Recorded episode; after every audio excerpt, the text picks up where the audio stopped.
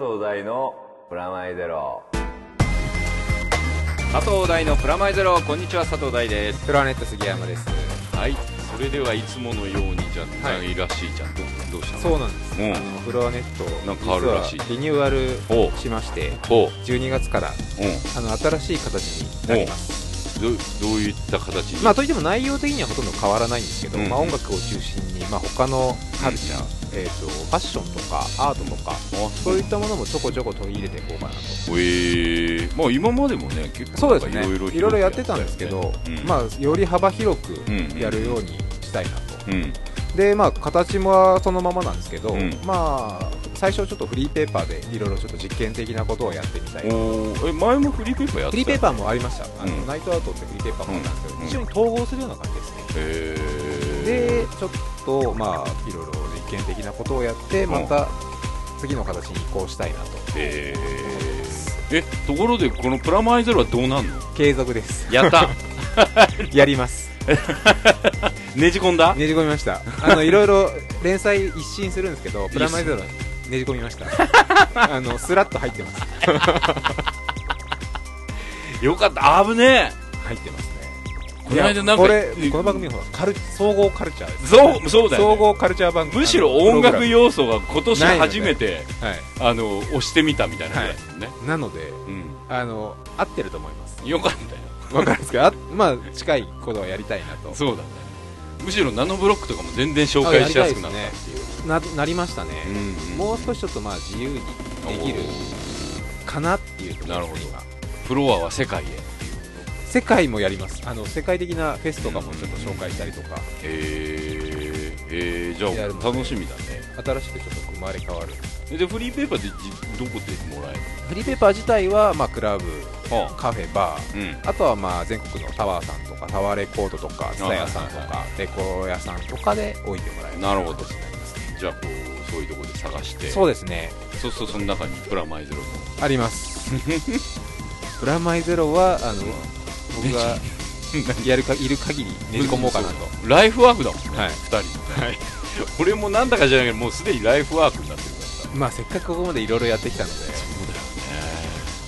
なんでいや分かんないもんだね、うん、分かんないもんだって言えばさ、この間のあの11月4日。はい。あの東京ゲーマーズナイトグループという、はい。僕があの20年前にやってたイベントが、はい20年ぶりにほぼほぼあの復活。一夜限り。の一夜限りのはい。ワンナイトカーニバルだったんだけど、はい。それで前回、まあそうそう M の戯れですよ、の佐藤大将として、はい。そこのクラブではい。僕が DJ をやることになったので、はい。かけるって言って、ねみんなに来てもらってはい。かけましたよいや聞いてましたよ。ね、はい来てくれてたけど俺もはい。もうガチガチだから。いやでもあれは結構見ものでしたね。だってね普通に、はい。あのもうそれこそ10年ぐらいやってないからね DJ でも全然普通でしたよ。普通でしたっていう言い方も変ですけど、うんあの、うん DJ でした、う んそれはね、はい。まあ、ただあの、はい。準備の段階からもう、はい。もうねあのなんつうのギャップを感じてしょうがなかったよ。まずアナログじゃないから。機材の方ですね。そう。はい。なんか MP3 とかあの何 USB でいけます全然平気ですからねでも USB2 個持ってましたね。そう。準備の段階から不安でしょうがなくてさ。それで DJ ができるのかっていう。そう。あのデータ飛ぶんじゃねえかとか、はいはいはいあの新用度とかあと、はい。クラブ行ってはい。挿して、はい。終わり大丈夫なのかとか、だから結局、あのまあ、すっごいちっちゃいさ、USB あるじゃん。はい。あれ2つとだ、ってポケットに入れてましたポケットに入れてた。そうそう。それプラス、あの、ヘッドホンはい。だけで行って、は練習ちょこっと、はい。あの、不安だったから、はい。ちょっとこうでやってたんですね。やったんだけど、はい。そしたら本当は USB もう1個で済んでた。そうですね今全部リンクしてますからね。はい。もうさ、2個同じの普通コピーしてったんだけど、いや、1個でいいですよとか言われて、はい。え、1個でデータはどうなってんのっていや、もう次こっち読めますから。共有してる。ねかあれですね。もうカルチャーショックじゃないですけど。浦島ですよ。はい。完全に浦島状態で、もうただでそれですらもう俺あたあたしてるじゃん。はい。準備段階からのあたあたが来て、あと TGNG だから、はい。いわゆるクラブトラックじゃなくてなんかこうゲームミュージックとか、はい。はい。あと 80s とか、ちょっとまつわるものみたいな感じの選曲にもなってたから、もう BPM バラッバラだし、はい。早くしたり遅くしたりとかできないし、プラス あれですよ。この M の戯れですよ、はい。あれかけなきゃいけないし。今回あれですね。番組のジングル。そうジングルで今使われてるオープニングテーマ。エンディングテーマのあのニルギルスの、はい。あっちちゃんとゆきちゃんの曲。はい。これプラス、はい。佐藤大将のはい。トラブルためさんの、はい。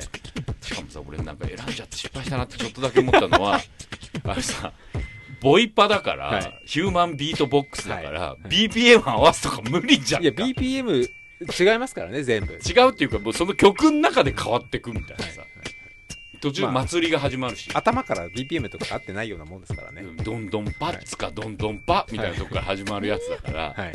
あの選んでからお家でちょっと練習しようと思った段階からこれもう練習とか成立しねえなと思って、はい。もうもうそれコーナー作ろうって自分の中で、はいはい。だからあのゆきちゃんのオープニングかけて、はい。トラブルタメさんの曲かけて、はい。そんでああっちゃんの曲かけて、はい。ここブロックにしようと思って、うんうんうんでそのブロックをどこに持ってくかをはい。すっごい悩んでたら、はい。あの DJ ブースのとこにはい「来たよ!」って言って、はい。トビちゃん来て。はい。でトビちゃんが「友達連れてきたよ!」っつってマイク・バンダイク来て、はい。いましたね。マイク・バンダイク来ちゃったじゃん。はい。緊張の度合いが。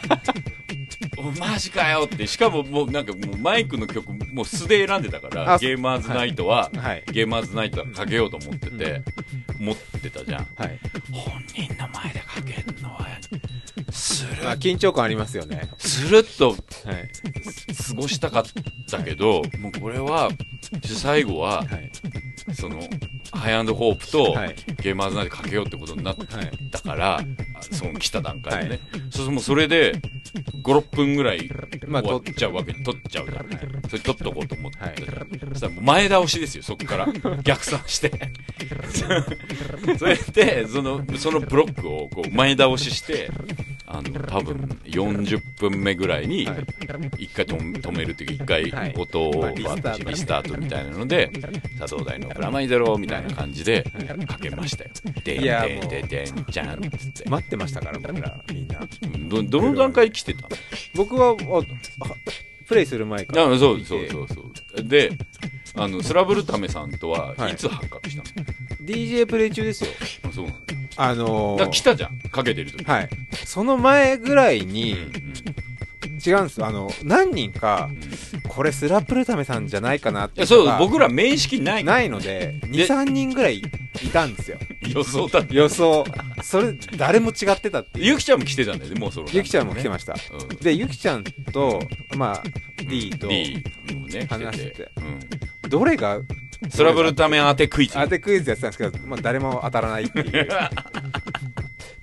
で うんとりあえず第3がかけてくれないと分かんないっていう話になってかけたらわかるよね。かけたら分かると思ったんで、うん。それで多分分かったのかな、うん。そうですね。もうみんなで、うん。あの曲がかかった瞬間動きを見てたんですよ、うん。みんなお客さんの。誰が前に行くかっていう。あ、じゃあもう、ゆきちゃんの曲かけた段階で来そうだなとは思った？いやいつ来るのが最後かなとか。なんか、この人ですとか言って、俺 DJ かけてる時来たよ。はい。わ来ました来ました。ブースのとこに。何？動きが違ったの？一人。一人前に行ったんですよ そうだよね。誰も知らないはずの曲だから、ね。知らないんですリスナー以外はね。だからどこで誰が動くか盛り上がるかっていうのを注目してたら一人前に行った方がいたのでうんあ話しかけた。話しかけましたうんそしたらすごくいい人でしたねびっくりしちゃった。はいなんかさ、言っちゃ悪いけど、はい。やっぱボイパやってて、はい。そこそこどころか、すはい。げえうまいわけだから、はなんか、よーよーみたいなあ想像をしてんじゃん。まあ。なんだったらフードずっとかぶって、なんか僕の中ではやっぱアフラさんとかそうそうそうそう。そういうもうねイ、メージは。あるよね。はい。ななんか、あの、高校球児みたいな、そうですね。なんかすごくフレッシュな。しまっていこうぜーとか言ってるタイプだよね。コはい。ーチングボックスとかで。でも本当にあれですよねなんかやっぱわからないもんですねわかんないね。あの D とはい。あらかじめうん。ちょっとネットとかでも探したりはしてて、うん。スラブルタメさんもうん。なんかいろいろなところで活躍もそうなんだよ。実際されてる方っていう。だから終わった後さそう話して、はい。実際、はい。い、ろいろ話したら、はい。それこそワフラ君とも一緒に共演してたりとか、はいはいはい。あすごいやっぱ全然そうなんですよね。あもうロープあのあロープですよ本当に、うん。あっちょちゃん曰くで言えばはい。ロープ、ロープで、うん。しかもニルギリスのライブ見たこともあるっていう。でなんか広角も見ててくれたみたいで。僕もしかも行ってるイベントニアミス同じイベント行ってたとか。ね。すごい実は近いというか、しかもなんか聞いたところによると、なんかこのボイパバージョンも、なんかあの応募締め切りの2日前ぐらいにこう思い思い立ったって、それ前までに違うのでなんか作ってたらしいんだけど、この曲っていうかもう、はい。あのストレートにはい。ボイパで行こうっていうか、はヒューマンビートボックスしようってなったのは、なんか2日前ぐらいらしくて、それで来ちゃったよみたいな話をしてて、みんなやっぱあれなんですね。夏休みギリギリにやるんですね。そうだね。で、しかもその勢いが良かったもんね。うんうん。で、あとオープニングのドンドンパッツカっていうのが、あれで俺引っかかったんだよね、みたいな話したら、やっぱりうますぎて、はい。あの、いつも、あれを入れないと、はい。なんか普通に何何でやってるかをはい。分かってもらえないのがあるんで、はい。あれは割とこうベーシックなはい。引っ張りみたいな。まあ触り。そう、触りは人間の口ですよ、うんうんうん。はい、変わりました、みたいなのは、割とこう、ボイパ界では、割とこうなんかベーシックな手法っぽいと、なんか話聞僕ちゃんとあのスラブルタメさんお酒おごりましたから。そうね、はそれあのなんだあの副賞だからね。そうですね。なんかテクノもすごく好きって言ってました。ね言ってたね、はい。まあアフラ君もね俺アフラ君もともと知り合いで、はい。あのほらうちあのフロックマンやってた頃の太一マスター。ああはい太一太一はい。太一君とはい。友達だったので、あそうなんですね。そうそうそう。それであのサムライチャンプルの時は声優で出てもらってるから。そうなんですか。そうそう僕の回でボイパであのやってもらってるからパの回。そうそうそう、はい。あれアフラ君だあそうなんですそうそうそうそう。であの時もアフラ君のことをすごいなと思ったのは、はい。四つ打ちやってたから当時。あのボイパで四つ打ちって。はいはい。しかも四つ打ちであのフィルターみたいなのやったりへえすげえって四つ打ちじゃんとかって言って、はい。であ僕いろんなの聞くんですよ、だからまあそんなあのアフラ君の友達だけあって、はい。スラブルタメすごい、はい。今後が注目そうですね。だから普通にあの俺あの追いかけていこうかな。そうですね。彼音楽活動を続けていくみたいだから。あそうそう。別にスラブルタメさんだけじゃなくて、はい。何曲かかけたんだそうですね。俺あの他に賞を取ってくれた人とかはいかけて、それでこうやって番組にもさはい。バンバンカラフルな曲を今後使っていくってことになって、なんかねうちもリニューアルですね、はい。あのね。番組自体。まあ7周年。そうあ違う6周年 7年目突入。7年目で。うん、そして今回寂しくなってる、なんかあれですよね。半年ぶりぐらいですよね。こう二人で二人でやるのも。うん。なんか華やかさがないというか。集合場所にあのキャイキャイした感じがなかったよね。はうん。いなんか隣を見ても D だけっていうのは。そうだねリーダーけどちょっと切ない感じが。またでも来年もねそうですね。ミニコーナナー企画を、はい。まあ、年明けたらーはい。ちょっとなんかこう考えて、はいもうどんどんプレッシャーになってきてるよ。あのさ何やるか。あのロストドリンクキングぐらいのあの時はあの気楽さっていうんですか？あれはノリっていうよりもなんでしょうね。なんでしょうね。勢いとかじゃなくてもまあやってみようかぐらいな。そういやあの頃がちょっと懐かしいぐらいだよ。だから最初さ D の対決って結構はい。いい感じに着地しちゃったじゃん、はい。それでロストドリンクキングで、あこういう感じで緩くやっていくのもいいなって思ったんだけど、N と対決では急になんかレベルが上がってい、はい。でちょっとわたわたっとしたと思ったら、はい。M の戯れがはい。意外といいとこ着地しちゃったから、そうですね。いやでも1回2回3回4回とちょっと右肩上がりというか。でまあ、だからどいや今考えないけど、年明けたらちょっと何をやるかを決めようね。はいまあそんなほらおいおいで。おいおいで。はい。そんな N の対決。はい。僕 N の対決。そうそう。N の対決絡みで言うとですよ、まあ、はい。あの去年僕らは、はい。あのナノンブロックアワードにも結果はい。参加したわけですけど、審査員として、はい。なんとですねはい。今年ははい。あのこお声は別にかけていただかなくてもいいぐらいのスタンスで僕らはいたわけですけど、がっつり声かけていただいてそうです。ね僕あの予想外っていうか全然予想してない俺も。ノーマークでしたこれも。でしょ？はこの番組でおなじみの藤木さんから、はい。はい。あのご連絡いただき、はい。あの西郷さん高橋さんとともに、今年も今年っていうか来年発表の今年分も、はい。なんと審査員に。えーなんかいや大さんはもうバリバリおのがましいですよ。もうナノブロッカーじゃないですか。また新しい単語作ったけど。いや好きよ。はい。好きだけどここに参加だってね先月のやつだって見たでしょあれ。6周年。びっくりの。ああいう人たちと同じ時っていうかむしろああいう人たちを審査する立場なんていいのかなって。本当におこがましいですよ。去年は割と勢いで。そうあとほらね宣伝そうですね。になったらいい仲間って正直言ってさもう僕らがなんかする以前の問題でもう売れてるじゃん安藤ロイドですからね。そう安藤ロイドに普通にしれっと映ってんじゃん、まあそんなわけでですね、今も募集中ということで。すでね。絶賛えー募集中なので。第4回となるナノブロックアワードは2013-14、えーっと募集の方はですね、えー基本的にはナノブロックホームページはい。の方を見てチェックしてほしいわけですが、はい。えー1月13日月曜までまだやってるそうです。はい。で応募部門の方が2014年の干支馬ですね、はい。で馬をあなたのアイデアで変身させてのコーナーと、はい。あと今まで僕らも審査員で参加したはい。アンダー200ピースのコーナーはい。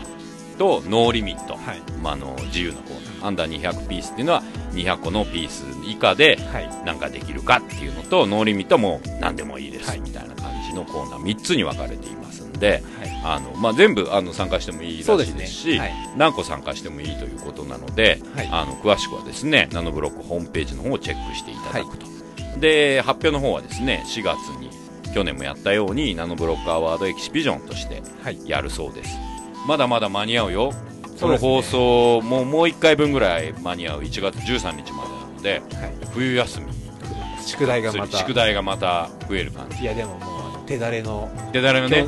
おなじみのおなじみの山さんとかダラケロさんとかも含めて、そうですね。去年ああの撮ってみはいはい、そう取って。でまたまた今年あのここのリスナーになっていただいた方も、全然参加していただければと思うのでぜひ。N の対決はまだまだ続いていると、はい。うん、いうことでございますよ。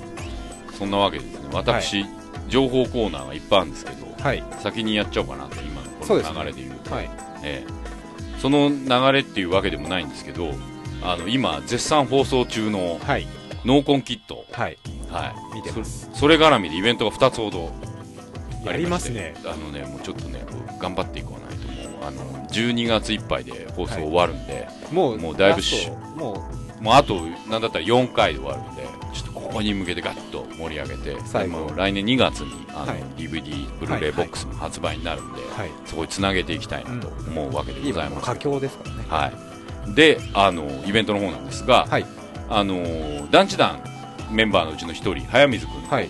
イベントやります。はい。1995 1995年っていう、はい。早水さんの新刊がはい。あのちくま新書さんから出てるんですけどはい。その発売記念も絡めて、はい。1995年っていうのはですねはい。あのノーコンキットの中でもはい。バーチャファイターの年としてバーチャ2ですねねの年としてがっつり扱ってるんですよ。はい。ちょうど今オンエアしてるあたりのところが終わっ格ゲーの。格ゲーのところです、はい。でその話題も含めてでノーコンキット ×1995 という仮体ですけどはい。いう感じでイベントをですね、はい。えーっと下北沢の本屋さんで B&B っていう、はい。ブックビアっていうらしいですよ、はい。ねやりますと。はい。日付の方は12月の15日日曜日。でまあ詳しい情報はですねはい。ホームページで、はい。あの詳しくは載せますんで時間等とかはい。チェックしていただければと思いますけど、基本的には僕と早水さん2人ではい。そのノーコンキットの話と、1995年っていう、はい。彼の書いた本の話を中心に、まあ、いろんな文化論も含めて、あの団地団とは違った切り口で。そうですね。うん。また濃そうですね。そうですね。総裁がいない分そうですね。あの団地じゃない方に濃そうな。そうですね。で早水君ともいろんなあの縁がありまして、はい。その辺の話も含めてはい。話していこうかなと思うんで、ご興味のある方で、はいまあ、都内の方は下北ので、はい。あの詳しくはホームページではいという感じですね、はい。で濃紺キット絡みもう一個あります。はい。これはあの古巣というか団地団のホームベース。はい。阿佐ヶ谷ロフト A の方はい。でやるんですけれども、はい。えー12月29日にですねもう師走ですね。もうギリギリですが放送終わってます。終わってあ終わってる。終わった後にやる感じがいいかなっていうはい。イベントでですね、はい。なんとですね佐藤大私と、はい。えー一緒にやるのはですねはい。あの同じ時期に今も放送してる東京トイボックスというおおあの漫画が原作で別日で。土曜日の深夜にやってる、ねあのゲームクリエイター側のドラやマってますね。要潤さん、はい。そのドラマの原作者、はい。漫画を描いてらっしゃる梅さんっていうはい。2人でチームなんですけど、はい。女性の絵描いてる人と男性の原作者の2人なんですけど、はい。その2人と私ではい。あの大東京濃紺ナイトグループというタイトルではい。どういうことなんだ？またふざけたタイトルが。イベントやります、はい。こちらはですねあのサブタイトルが漫画家と脚本家が語るゲームとか物語創作とかあれの話とか。はい。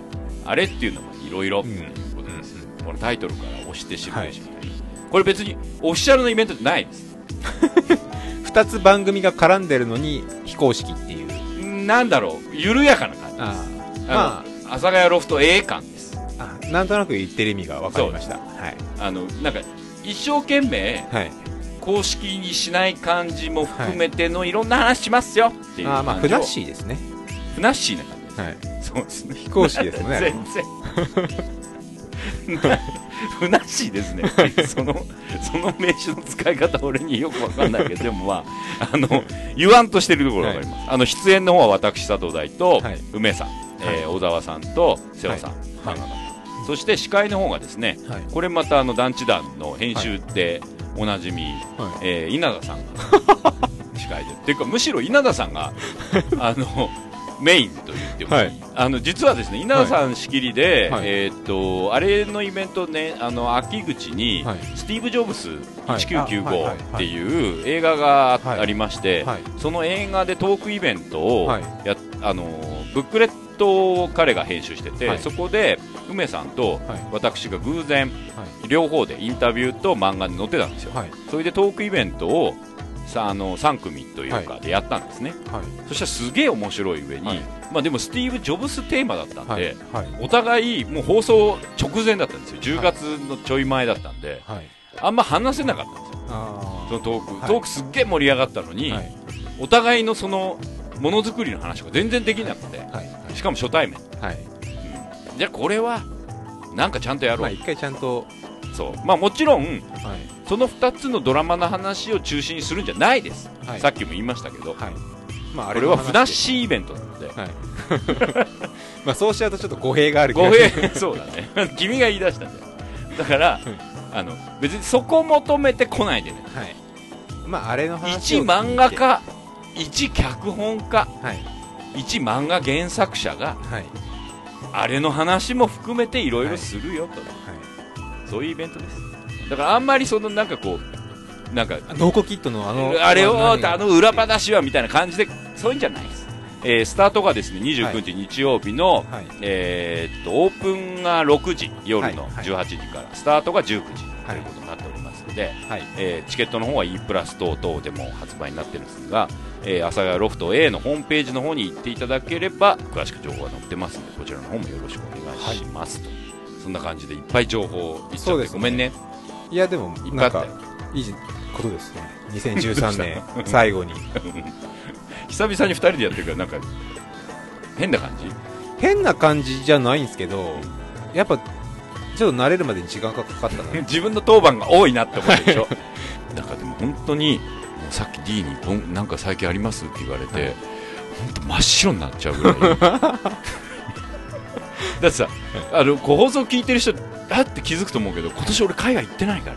そうですよね。毎年ほらまあ夏ぐらいにちょっと俺ニューヨークなのかダダラスなのか。あのミネアポリスなのかって言って、はでお土産話してたじゃん。い、そうですよねパスポート取られたりとかあのなんかゲーム作ってる会社行ってみたりとか、はいはそういう話題作りがい。は全然。い何にもなかったんだえすげえいろいろあったのよ、はい。仕事上は、はい。で今放送してるものがあるんで、だけどなんかこうこうなんつうの？プラマイゼロで話す、はい。ネタがなかった。そう。なんでもないようなあ日々が幸せだと思うっていう感じが、今それが痛感してるんですよ だからななないですか？って言われた時に、あれ？ってそういえば俺っていう感じだった。そうですよね。今はこのしかも半年間はそういうの必要なかったわけじゃないですか。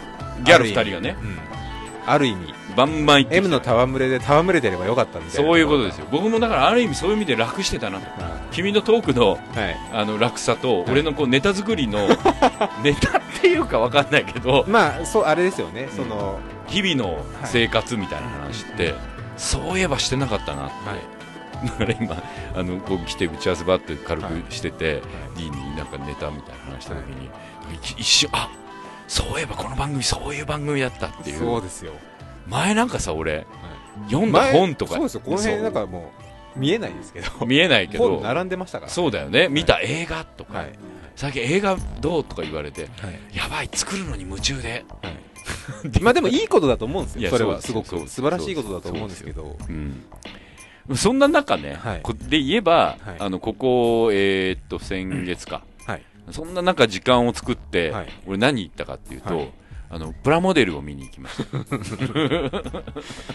まあなんかあれですね。よくわかんないでしょ、はい。プラモデルを見に行くっていうのわかんないでしょ、別にあのショップ見に行ってんじゃないですなんかあれですもんね。なんかコンテストとかでもない。ないんです。はい。あのモデラーの人が作っている、はい。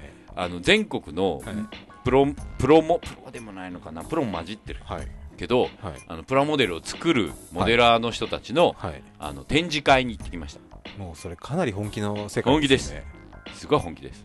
あのしかもはい。一、つのジャンルに切ってます。へえあのまあえっ、とね往年のホビージャパンファンにはねホビージャパンって雑誌、はいあり知ってます。はい。ホビージャパンファンには、はい。SF3D という名前ではい。おなじみですけど、最近はですねモデルグラフィックスの方で、はい。マシーネン・クリーガーっていう名前の方でやっている、はい。あのデザイナーであのモデラーでもいらっしゃる、はい。横山光さんのはい。一つの世界観がマシーネン・クリーガーはい。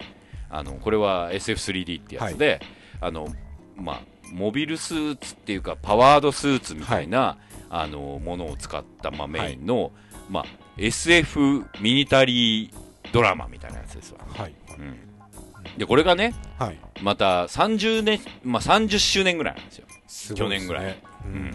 で僕がそれこそ10代の頃とかに、はい。もうそれこそガンダムとか、はまあ、ボトムズとはい。か見てる頃にはい。さっそうと現れたはい。もうプラモデルをねはい。かっこよく改造してはい。もともとミクロマンだったんですけどこれ。あミクロマンのなんか？モデルビルドアップしてー魔改造ですか？魔改造 そう言っちゃえば。はい。それをして、はい。それにこうそれを撮影してはい。当時ねアフターエフェクツとかないですから、はい。もう映したら映したものが出てくる。で映したやつの撮り方みたいな感じとか、はであのそこに写真にこうストーリー載せてへえドラマ作るみたいなはい。SF3D っていう連載があったんですよ。へこれがまあもうね、僕はもうプラモデル、まあ、あのね、ビルダーもそうですけど、はプラモデルとかああいうのにものすごい憧れがあるんですよ。うんうん憧れがあるけど、プロップとかね、スター・トレックとか、はい。スター・ウォーズに出てくるプロップとかにも憧れがあるんですけど、自分の手先が器用じゃないのと、シンナー酔いしてしまうっていう 致命的な欠陥それが、超致命的ですね。そう、あり、あんまり自分では作れないんですけど、はい。作ってる様を見るのとか大好きなんですよ。あそういう人たちにとっては神様みたいな人がやっている、はい。そのイベント行くと、はい。横山さんいるよっていうのを、はい。あのーまあ、僕ら絡みの仕事でいうとエウレカとかで設定交渉とかデザインやってくれて、最近だとずっとここのとこも本当ずっとガンダムユニコーンをやってらっしゃる、はいあの小倉さんっていう方がいるんですよ、僕の,、まあ、あの友達というか親友なんですけど、はい。に横山さんの展示会あるよって行かないって言われて、行く行くって言って、でガルガンディアの監督の 村田さんと、はい。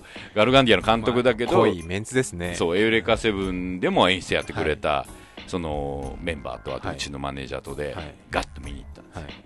い、やー、すごいやられちゃった。今ちょっとまあ、持ってきてるけど。いただきましたけど。うんいやでもこれが30年前からあった。30年前からあったんですすごいなって逆に思いましたねやっぱり。でしょ？うん。あの今でも古びないっていうか今一周してもう一回かっこいいんじゃねえかもう全然かってっこいいですね。俺の中で来てて、はい。まああの横山さんのデザインの特徴は、うん。丸っこいデザインなんですよ、はい。トゥルンとして卵みたいな、うん。モビルスーツとかあ四角いじゃん？そうですね。角張ったもそのものが多いですけどね、今は。でやっぱあのー、加藤さんというか長野さん加藤さんの流れで言うと、はいどんどん、うん。あのガンダムとかメカデザインって直角的なものになっていって、そうですね。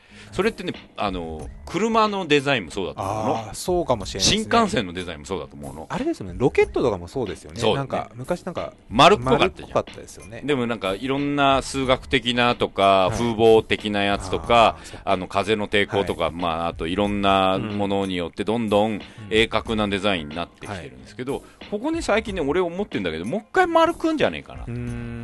あのなんか改めてはい。その横山さんにもお会いしてはい。紹介していただいたんですよ、はい。はい。もうすっごい憧れて本当に何が憧れたって最初に見たねマシーネン・クリーガーのね、はいフォルケっていうはい戦闘機があるんですけど、はい無重力半重力システムで飛ぶはい。このね戦闘機のデザイン今ここでもうこう見て見てもらうけど、はいすっげえかっこいいじゃん、うん。よーく見るとねエンジン部分の形はい。なんか見たことないっていうやつがあってはい。これねヤクルトそう言われてみるとヤクルトだと思ヤクルトの形してるでしょ。う。はい。これでこれね裏にね丸いとこあるんだけどこれなんかねあの丸いとこの丸は何かっていうとねあのあれですよ。卓球の球ですへ卓球の球を半分に切ってはい。くっつけなさいって、あのあのホビージャパンに書いてあるあ、そういうのも公開してたんですののそういうのを書くしてるの。へそれでヤクルトと卓球の球ではい。フォルケはできますよっていう、そういうのを見ながらおわーって思ってたわけです。でもそれはファン食いつきますね。そうでしょ？もうなんかそれがこんなかっこよくなっちゃうんだっていう,、こうまあ、今はもう全然そうやってあのあの長谷川さんとかですねはい。モデル会社が作ってるんで、はい別にヤクルト全然使ってないんですけど、はい。ヤクルトのデザインを踏襲してるんではい。全部のエンジンがヤクルトのままなんですよ言われるともうヤクルトだぜみたいな 感じの全然わかんないですけどね。全然わかんないでしょ、はい。でもねよほらここほらピンポン玉これお尻側の方裏側今ちょっとデザインで見せてるけど、はい。これはピンポン玉を半分に切ってくっつけますよっていはい。うやつなんですけだど、って普通にありそうですもありそうでしょ、ん。はい。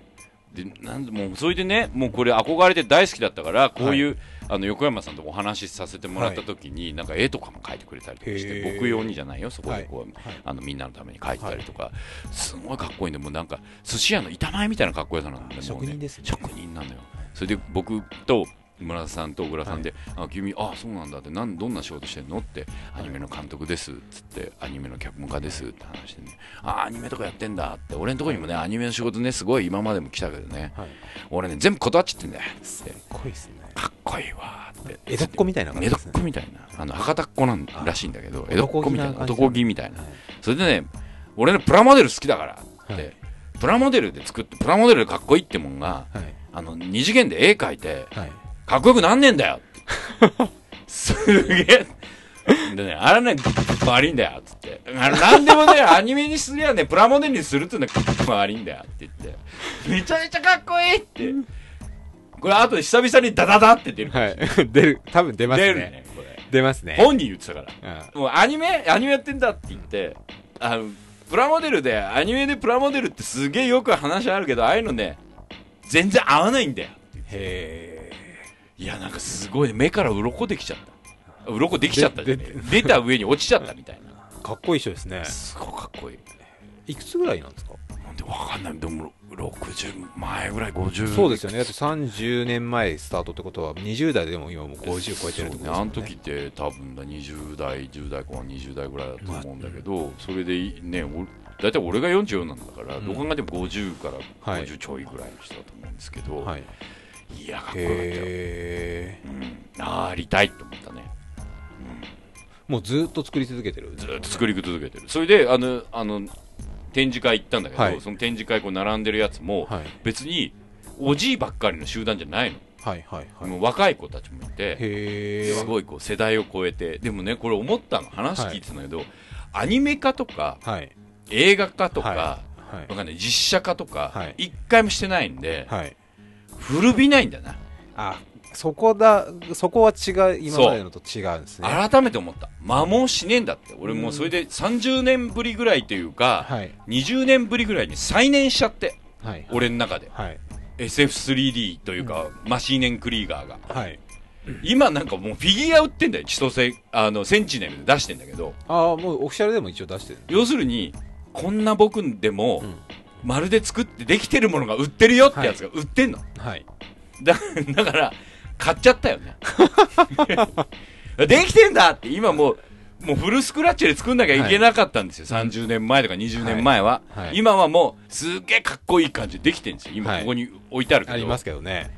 あすごいよ。あの、蓋とか開くからね。蓋って何のこと言ってるかよくわかんない。カバーがもう箱がカバー開く。めちゃくちゃかっこいいですよ。これは昔自作しなきゃいけなかったんですよ。それが今はもうちゃんとできて売ってますと。うんいやー、大人、大人になってよかったなって。進化しましたね。進化しちゃったから、もうすっごいね、再燃しちゃって。あの俺、大阪行ってはい出張で行くことがあって、はい。で大阪行くとボックスっていう、はい。あの大阪ではもうすごいこう老舗のモデルプラモデル屋さんというか、モデル絡みのでっかいところがあるんですよ、であの秋葉原はもう失われちゃったんですが秋葉原も昔はい。そういう文化があって、はいあのモデルとかプラモデル屋さはいんというか、模型屋さありん、ましたね。はい今もう萌え屋さんでいっぱいになっちゃって、うんフィギュア屋さんになっちゃってそうですね。あのプラモデル屋さんというかいわゆるロボットものとかそういうの売ってるところとかなくなっちゃったんですよ、はい。んであの要するに戦車とか、はい。戦闘機とかはい。そういうのもあんまりもう、ないんですね。はい。街のプラモデル屋さんぐらいしうんかないんですけど、大阪まだ残ってて日本橋っていうところに日本橋っていうのか、はい。日。本橋に残ってて、大阪出張行った時に行ってはい。そこにもう飾ってあるわけですよ。ブワーっつって。もう震える。都内ですもうあんまないんですね。じゃ昔はだからそれを秋葉原行けば、あ。はい。そのガンダムもその中の一部だったんですよ。はい。もうみんな逆に言ったら今ガンダムはまだあるけど、はい。要するにあの横山光さんみたいな作品とかは、あんまりないんですよ、うん。あるところにあるのかもしれないけど、うないんですよ、だからもうなんか大阪行くたんびにそこ行って 飾ってあるはい。はい。けでその飾ってあるやつ見るともううんなんか横とか見れたりするの、うんであそうそう。それで横山さんとも話してたんだけど結局はアニメとか映像化するもんじゃねえんだよって、はい。プラモデルっていうのはさってはい話した時に、俺は海外のはい。あの美術館から話いっぱい来ちゃって。海外の美術展とかで展示してんだよ今。へえ。あのなんかわかんない。美術館とか来てさキュレーションしてんだよとか言って。かっけえみたいな。そっちんやん。全然そっちかもしんないみたいな、はい。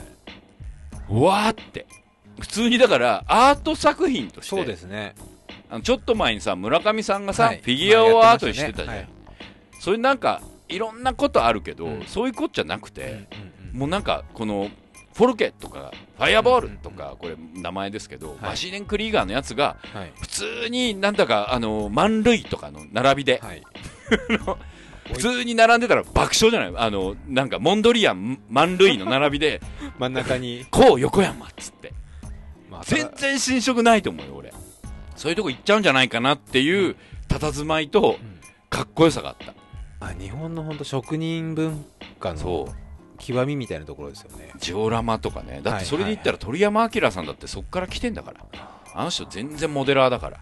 もともとタミヤのコンテストこの番組でも何回か放送したけど、はい。タミヤのコンテストに普通に名古屋市なんかねわかんない。けどあー愛知県はい。鳥山明、えっっていう、そういう感じだったわけだから、俺なんか一回もう一回一周してはい。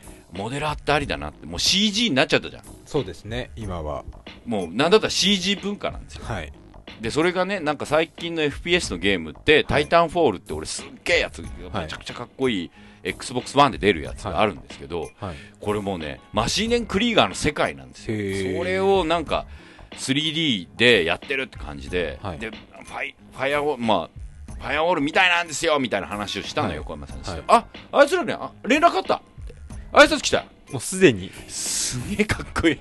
するって言うみたいな。へやっぱ来てますよね。もう直つなぎになっちゃった。アニメ通り越えちゃった。僕らがなんかこう萌え萌え。えはい。あこれが批判じゃないよ。はい。ありありだと思ってる俺は、はい。はい。ただ俺のなんかブラッドの中にそこがないんだよごめんっていうところもはい。含めてだけど、はい。一周して FPS 俺大好きじゃん、はい。そういう、ん。あの SF ものも含めて、あのなんだったら最近のあれですよ Call Call of Duty とかもやってるわけですけど、はい超えちゃったなって。うーんよこう横山すごいって。あれなんかなんかいけないんだよって言ってる間に超えて、もう、Xbox One と直つなぎのマシーネンクリーガーっていう、やっぱね、すごいコケの蒸までなんだなって。まあやっぱやってることをずっとやり続けるっていうところともうクオリティの高さっていうのが。揺らがないってすげえなって。俺もフラ、フラフラしてるから。それで言うと、だから、あの、最近で言うと、もう、もう発表になってるから言えるけど、はい。あの、ノーコンキットでね、はい。あの、1話の時に、はい。遠藤さん、遠藤さん、出ていただいたんですよ。まあ、ゼビウス作った人です。ドルワガー作った人です。はい。仮面を出演っつって出てもらって、その時にちょっと、あの、もう俺なんか震える感じですよ。嬉しくてしょうがないから、はい。彼の書いた小説とかに影響を受けたし、はいつってね、でも店に、あの、はい。あのこんなに出ていただいてありがとうございますみたいな話したら、あ、僕ね、出たがりだから全然いいよっつって、うわ、すごい軽やかだなみたいな感じで出てくれて、はい。演技めちゃめちゃうまくて、僕すごい憧れだったんですよみたいな話とかしてて、で、あの、奥深いストーリーとかも含めてみたいな話とかこうずっとしてたら、あ、あれねって、俺ね、あの時ね、見てね、あれだなと思って言っちゃったんだよねっつって、そっかーって。そういえば古代文明だった話だったわ、とか、埋めてたわ、みたいな。あ、そういうことかって思って、俺の好きなもの繋がったわって、YMO とはい富野義行とはい遠藤さん、これ、ゼビウスか。はいこれもう当時82年の俺の、もうなんかすごいトライアングルだったの。で、勝手に繋がってないと思ってたんですよ。まああそこにまあひょうきん族とか入ってくるわけですけど、そのぐらいのトライアングル全部繋がってたんだなっていうのを、うん答え合わせしちゃった。もうすっごいワクワクして帰ってきて、それではいマリン、マリンっていうか砂原君にこう、はいこうだったよっつったら、あわかるわ。俺も繋がったっていうのをこう、連絡し合って、はいもうね、44の青春を取り戻したわけですよ、そこで。同い年だからね、二人と。そうなんですねうん。まあ、軽やかだったね。だから、すごい僕の憧れのね、80年代憧れだったはい横山さんとかはい遠藤さんとか、はい全然軽やかに今でも現役ですよ。で、今どんなゲームやってるんですかって聞いたら、うん、パズドラでしょって言ってたから、すげえか。パズドラ、すパズドラねパズドラやってなきゃダメでしょって言ってたから、すすげえ。げえなもうなんかかっこいいみたいな。そんな大先輩方に負けちゃいけないなって、ここ2、3ヶ月ですごい思ってました、俺。なるほど、うん。なんかね、だから今関わってる作品とかね、結構解雇主義とか言われてるんですよ。うん。ノーコンキットとかもね。うん。まあ、いわゆる解雇主義っぽい、まああの作品は作品なので。そうそう、あるんじゃんとか。はい。で、こうやってね、SF3 で見に行って、うん。解雇主義なんじゃねえかはい。みたいなこともあるかもしれないよ、はい。30周年だし、はい。どっちもね、ゼビウスも30周年だし、はい。全然、あの、オリジネーターたちは全然軽やかに、はい。全然前向いて走ってた。だから、俺的にも、全然介護主義的な感じでやってる感じじゃなくて、うんなんかね、温故知新っていうか、うん新しいもの知ったな、みたいなう感じの。んまあ30年とかま関係ないんでしょうね関係ない。全然軽やかだった。作るだけだよっていう。うんはいそしたらもう全然、俺が今最新型だなって思ってるゲームと全然繋がってたり、ね全然今、あの、スマホの最新型のゲーム軽やかにやってたり、いやー、そうありたいなと思,、いましたね。うん、そんな日々でございましたよ。はい。はい。充実してる？充実してる？意外と、はい。何にもねえなって思ったら意外とあったっていう。話してみるといろいろあるっていう感じ。なんか昔の感じがあ、出てきた？出てきましたね。こんな感じだったなって。そうだね。佐藤大のプラマイゼロ。2位はもう一緒なんじゃない未来の神かもしれないはい。皇帝の杉そうですね。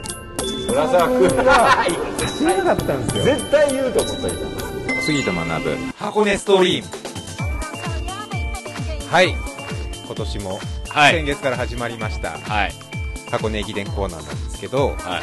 あのー、またメールをいただきましてあの誰おなじみの方からいただきましたんでまずはあの、はい。それを。ちょっと読んでみますね。はいえー、ペンネーム宝屋さん。はい。ありがとうございます。ありがとうございます。第3大杉さんこんにちは。箱根ストリームと名前が新たになった2014年の箱根駅伝コーナーがスタート。全日本学生駅伝が終わり。はい。駒澤大が2度目の3連覇、はい。うん、出雲も駒澤大が制したので2冠となり往路の駒澤が3冠王手をかけました。そうですね。う毎年年末予想で駒沢をしてきたお杉さんにとっても喜ばしいことではないでしょうか、これにより箱根の主役は駒沢に。果たして3冠いけるのか、えー、往路袋を制して完全3冠いけるのか。それともその主主役の座を奪う他の学校が現れるのか。今年も箱根が楽しくなってきました、うん、去年の覇者日体大は出雲3位、えー全日本8位と微妙な位。置、自ら山の星を襲名した。キャプテン服部は、えー出雲全日本ともに安定した順位、まあ、この辺の話は後でちょっと聞きますよ。えー豆柴グレン隊東洋大は今年も2位、2位と安定した記録を残して箱根に行きますが友人柏原がいなくなって2年目。そろそろ脱柏原の現体制で1位が欲しいはずです、えー選手でいうと今年は第3の駅伝熱を支えてきた選手が卒業する年でもあります、うん、早稲田の男前大迫、えー東洋豆柴グレン隊設楽兄弟が卒業。そうなんですね。第三的には新たなヒーノーを見つけることが今年の箱根の宿題かもしれません。うん。えーまた箱根駅伝完全ガイドが出版されていないので、まあ、この段階でね、えー選手データを楽しむのはまた後日にして放送日からすると約1ヶ月後にしま迫った箱根駅伝。今年も プラマイゼロハッシュタグで箱根駅伝を楽しんでいきたいと思います。今年もぜひぜひよろしくお願いします。と。いやこちらこそよろしくお願いします。もうね、ペンネーム宝屋さん、いつも本当に、あの外部あの、このコーナー放送作家として大活躍なんですけれども、そうですね。はい、どうなんですか？まず。なんか言いたいことはほぼ言われた感がありますが まだあのちょっと注目っていう意味で言うと、はい山の星のところ、山の星。あのこれ去年あ今年の箱根駅伝の5区、うん山で、うんまあ活躍というか、はい。一気に日体大を優勝に押し上げた、うんもう、うん。彼がいなかったら優勝できなかったんじゃないかっていうのがこの服部君なんですけど、それでまあ今年の箱根駅伝の MVP を取って、なるほど、まあ、よ新しい山の、まあ、名ランナーが生まれたのかなというところで、うん自分でまあ山の星、ただもう自分を高める意味でも、すごいね、ハードル上げちゃったね、神じゃなくて星だと。で、なんか、まあ、もうハート強いね、いや、これはでも、すごいなって思いますよね。うやっぱりあの、柏原って、もう、ほぼ伝説みたいな感じになってる中で。ん、で、そこはほらさ、本人が言ったわけじゃなくて、うん。1代目がいて、はい。で2代目、襲名っていうか、周りがそうです、も彼をう、神に仕立て上げたんです友けど。人、でしょみたいな感じだもうそれをやっぱり、あの、本当神ならではというか、神のような活躍をもう実際にうんしてたので、うん。もう文句なしみたいなところだとは思うんですけどあのほ、ら震える CM があったじゃん。そうですね。ね。あれも本当涙出そうになりましたけど 来年3人になるのかみたいな。もし山の星が輝けばお。3人お。っていうことになるのか。まあそれが多分高等次のうん。来年の箱根駅伝試されるのかなと。まあ実際どうなんですか？実際やっぱ服部君はもう、あのランナーとしてはやっぱかなり強いので今年も注目今年もはい今現状まあここにもありましたけど出雲と全日本でもうん。いい活躍はしてたので。でもこのハートの強さを応援したくなるよね、そうですね。いやでも超えてほしいっていうのはやっぱあると思うんですよ。よねあるよね。星になってほしいっていうね。やっぱりそういうヒーローが出てこないと盛り上がらない。太もも的なね。そうですね。うん。盛り上がらないので、ね。いつまでも柏原に頼ってちゃいけないっていう。もういないし2年目だし。カシーナも頑張ってるからもうそれはそれで置いておいてやっぱ現役の方々に頑張っていただきたいなと。でもこのあの高原さんのメールにもあったけど、はい。男前。いや僕はあの大迫君は一番今年注目してるかもしれないですね、今お！あの去年まで村沢君って東洋大のスーパーランナーがいたんですけど今年多分今学生で一番は多分大迫君実際ユニバーシアードとか国際大会にも出てるとかおあのオリンピック代表候補ぐらいにも行くランナーなので、うん。1000メあの1万メートルとかで実力はやっぱ相当やばいですね。しかも男前なんで、そうだね。は今年あのそういえばガイドブックが出たのかい？い、出ました。あのまず第1弾が大事なんで。す完全ガイドが完全ガイド僕があの毎年買っている、はいはいあのもうベースボールマガジン社から出てる大学駅伝、ねはい、完全ガイド出てますそして僕はほらもうずっと注目してる豆島ブレンタイの、はい。書いてあったけど設楽兄弟、はい。うん。したらけどラスト。ねラストラン今かやっぱりあのカシーナが抜けた後やっぱ設楽兄弟はずーっとやっぱ注目されてて。ね、はい。ね。去年もそうですし。東洋大学やっぱカッシーナが抜けた後もうずっと2位なんですよ箱根だけじゃなくて全日本も出雲も三大駅伝と言われるのが今5大会連続に勝ちきれないという。ここ欲しいそうね無冠のも感じになってきちゃっう感じになたってきちゃったので。龍神なしでもそうなんですよ。まあ宝屋さんも書いてるけど、うん。うん。まあ、脱龍神、うん。でもそしたらもうそのうちその次はもうまた脱設楽兄弟っていうのが命題になってくるんですけどでもいい選手いるんで。お東洋大学は、まあ、設楽兄弟以外にももう一人注目の選手はいましてうん今のところ今年今ちょっとエース格設楽兄弟以外に服部選手、うん。ちょっと注目ですね。実際もうこの前の全日本でもあの区間賞を唯一東洋大で取ってるので、これはは服部別服部別服部別服部あの日体大とは違う服部、うんやっぱ多いんですね服部っていう名前が。どういうこと？何？これ服部半蔵的なこと？服部わかんないですけど。それかもう忍者服部君的なこと？服部君的なところで 多いですね。東洋大学はその3本柱。えー、えそれはあの山走るの誰なの？いやこれまだわからない。です俺わかんない。はい。山担当っていうのは別にい。ないですね。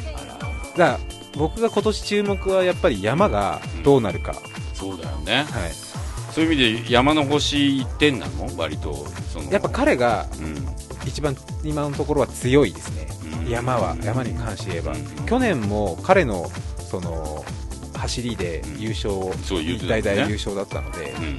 だその彼が、うん。あの彼以外の本当東洋大学、駒澤大学が山をどう仕上げてくるのかっていうのは今そういう意味で注目ってあんまいないまだいないんですよ、まだ出てきてないんですよ、まだちょっとここはわからないですね、山、誰が来るのかっていう、ただ、まあ、山以外で今年はうん。あの僕の中では山以外で決着がつくのが久しぶりに来るかなっていう感じがしてますね。えそれ何？あの鼻の肉的なこととか？もう1区、2区、3区あらじゃあ割と前前僕、半注目な今の年下手したら1区、2区、3区で割と出来上がってくるかもしれないなっていう。結構じゃあ差がついちゃうかもってこメンバーの構成によっては、とまあそう。はい、毎年さ、ああのまあ、俺が楽しむようになってからだと、はい。基本的には山を制したものがっていうそうですね、バージョンじゃん、うん、はい、ここ数年、やっぱ山ブームが、そうだよね。山ガブール的な、だからガルコー的な人たちもいるけど、はい、そういう人たちはいくら頑張ってもそうですね、山でなんとかなっちゃうっていう感じがやっぱ山の神が初代が生まれて。以降、やっぱ山が最長距離になったので、うん一番長い距離になって、そうかはい。ルール的にもっていうか。変わってね。そこでまあ逆転して、やっぱ調子に乗ってその袋もうん。いっちゃうみたいな、勢いでいっちゃうよね。実際去年の日体大もそうですし、うん。一昨年あ今年の日体大もそうです。し去年のあの東洋とかそうなので、そういう流れはあるんですけど、ちょっと今年はもちろん山でも逆転というかあるかあるとはドラママはあると思うんですけどえ結構山で団子になったら超面白いね。あまああの宝屋さんのメールでもはい。駒沢が超強えって話書いてある、駒澤はいつも全日本制してるのでやっぱ強いですね。であと僕の中で今年今2強駒澤と東洋やっぱり。ここ2強ですね。もうなんかもう毎年のように。毎年だよね、はい。それね。やっぱいいランナーが揃ってるんですよね。でも去年もあ今年も僕駒澤は全体的にクオリティが高いからいけるって言ってたんですけどそれでもやっぱ伏兵が出てきたので日体大っていう。そうだよ、ね、やってみなきゃわからないんですけど前評判データだけ言うと駒澤東洋、はい、その次にまあ日体大。であと早稲田明治。最近ね早稲田ね。だから大阪君最後だしちょっとなんかガッとなんかドラマ作ってそうですね。でもわ早稲田も山のエキスパートが一人いるんですよ。山本君っていう、山だけに、はい、山本君はもう過100万去回こすられてると思うけどね 本人ね、うん、ここ2年ぐらい走っててすごくいい記録を出してるので、えだから彼が、まあ、そこまでその他のランナーもやっぱりいいタイムで来れば勝機はあるかな、うん。まあ大迫君は多分山来ないのでそうだよね。おそらく2区かなと、そうだよね。僕のねこう、はい。まああのにわか的はない。希望としては、はい。やっぱり団子で行ってほしい。うん。どこまで団子で行くかだよね。の。団子になったらでも最終的に強いのは、うん。全員のポテンシャルが高い。あ東洋？東東洋とかうん。駒澤駒澤とか強い。そうなってきちゃう。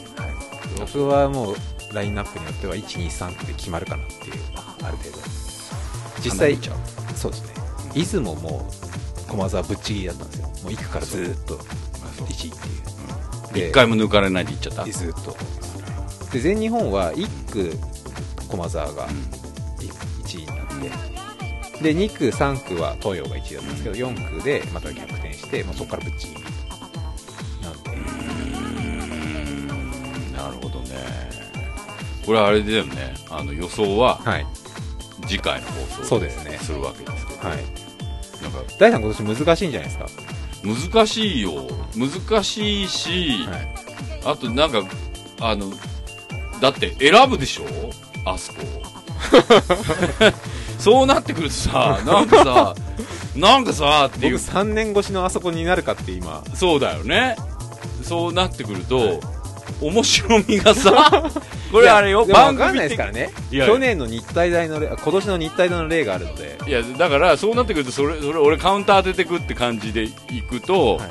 3つぐらいの候補があるよね。今上がってる最初からずっと応援してるあそこか、面白いことが起こるかもしれないとこか、外圧的な面白さがある あの中継車的な面白さがある、はい。今年はちょっとドラマもありそうな人もいるあそこか、まああれですよね、まあ、グレン隊か山の星 だかから言うな。瀬古さんっていう。っていう。いやでも僕もね悩んでるんですよえ？それでいいのかと。そこ外しちゃう可能性あるわけ君。今すごい葛藤なんですよ。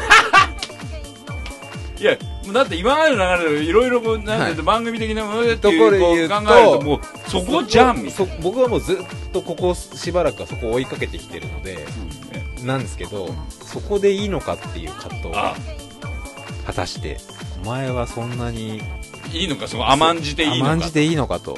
なんか今上がったところの中から選ぶのかはい。それともまた全然違うとこをはい。ここで選んでみるのかっていうそうですよね。でもあれですよ。去年あ今年日体大はノーシードから上がって優勝ですからね、はい、そういうこともあるんですよやっぱり。学生はやっぱ調子に乗るとすごいなって思いますけどね。えじゃあ割とじゃあ予想も結構まあまだ今年もまあ戦国駅伝は続くかなっていう感じはしますね。うちの担当放送作家の予想も聞いてみたいよね。そうですね。どういう予想なのか。うん、あの多分来月まで欲しいとこだよね。そしてあと全然あの皆さんのはい。予想でもあの担当放送作家以外の予想も全然ありですから。はい。もう自由にあとはなんか注目点とか。そう。であと俺先月の放送を聞いて思ったんだけど僕らが仕上がりすぎて、はい。あの軽い感じの予想ができなくなっちゃってるんじゃない？あもう全然もうそこは。男前だからいいよとかそうですね。ガルコ面白いからこの人みたいな、はい。全然いいですから。あのしゅ初年度の僕みたいな感じの予想で 全然いいんですよ。あの仕上がりすぎちゃって、はい。敷居が逆に上がっちゃってんじゃないかっていう危惧を感じてましただって僕もなんてこんな話できるとは思ってなかったですかね4年前。でしょ、まあ、だから来月結構あのコーナー拡大でそうですね予想は。予想もしたいんで、はい、来月になるともう一個ちょうど今はまだなんですけど千葉国際駅伝っていう駅伝があってそこにあの大迫君とかあ出る。あ駒澤の久保田君で、まあ、名ランナーが出るので、まあ、そこの様子とかも見ながらまたそれが熱いんですよその駅伝がもともと箱根を沸かせた名ランナーあ。の佐藤悠基君っていう東洋大学と。あ新旧対決？いや対決一緒のチームで。のあ一緒？国際駅伝なんであ海外と戦うんですよ。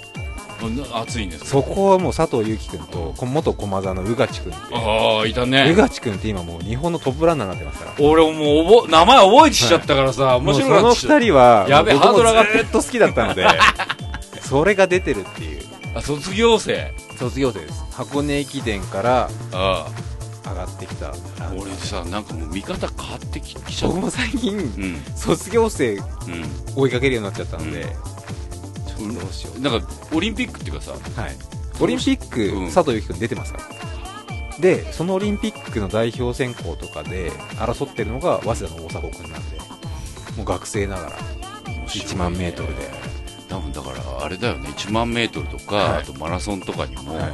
卒業生入っ全てくるもんね。然出てますよ。あの初代山の神もこの前ニューヨークマラソン走ってますからね。あの今一番その人気というか話題になってるあの埼玉県のうん。県職員のあ埼玉の星、はい。うん。彼よりも確かこの前上でしたから。いやなんか広がってきたね、はい。広がってきたいうかいやもうこの4年積んできたことによって、そうですね。だからカッシーナも多分もうそろそろうんリリース。マラソンとかにもちょっと行ってくれるかなっていう。今年あれだよね。その去年も面白かったけどさ解説が、はい。あの今年も今年どっち今年誰ががいやまあ会場にいるのカか中継車に乗るのかッシーナは2年もう卒業して2年経ってるんで、うん。多分まあツイッターで見たいなっていう感じはするんですけど、あツイッターで見たら面白いよね、はい。去年今年の卒業生絡めるでしょ。絡んでいいんですかね。いいんじゃない？君ちょっと緊張しますね。まあそんな情報とか、はい。あと目撃情報とかですね。そうですね。選手のあれこれとか、はい。そういうのも含めて、はい。メールとかはい。あとツイッターとかではい。ぜひこの番組宛てにはい。ください、そうですね。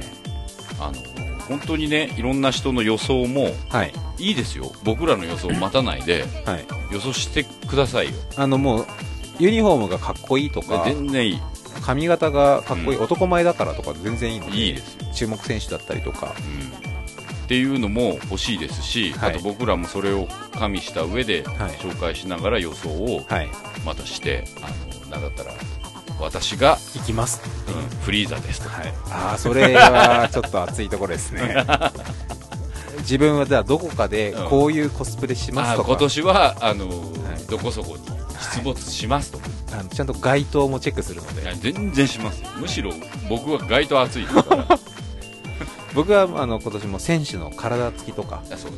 そういうところに注目はしたいなと、だから注目ですよ。あしかもユニフォームがだんだん変わってるので各大学の。あそう。どういう意味でかなんか背中とかがちょっとおしゃれになってたりとか多分あの汗をす多分素材が新しくなったりとかしてると思うんですよね。まあ、今年はサングラスがねどういうサングラスが出るのかとかそう,、いうあの格好の注目みたいなのも全然髪型とかもそうですし、髪型とかね、来月その辺もまたちょっと一度整理して。うんはい、で皆さんも、まあ、ツイッターもいいですしメールでもいいので、メールの方はホームページからリンクがあるので、はい。そちらの方に箱根駅伝の魅力はい。2014はい。宛てに送っていただければと思いますしハッシュタグの方はシャープ PM0 ではい。箱根ストリームと書いていただいていると、はい。全僕ら扱う。はい、よろしくお願いします。私もよろしくお願いしまはい。す、そんなわけでですね、はい。今年ももうあと1回というかそうですね。早いですね。早いね。多分 M の戯れがあったんで早い。より早かった感じがしますね。なんかあの静岡行ったのついこの間みたいな気持ちになってるもん、早い割にうん、毎回収録時間がすげえ長いっていう。あのもう最後の方すげえ長くなってたもんね。すんごい長かったですよ。でその後反省会あったじゃん。反省会ありましたね。反省会っつっても番組の反省会じゃないんだよ、人生お互いの反人生の反省会してるっていう。はい。まあまたこういうあの空いた機会が。空いた機会もやるし、はい。僕ら二人でもはい。面白い番組はちゃんとできるから、そうですね。ちょっとあのうん。二人になってなちょっとって言われたくないそうなんですはいそう思うんですよ。あの、あっちとゆきちゃんにおんぶと抱っこっていうわけにはいかないので。うん、もうよく考えたらそうだったわっていう、はい、今日話しながら気づいたわ、俺も。僕も、うん、そうですね。箱根駅伝以外喋ってなかったんで。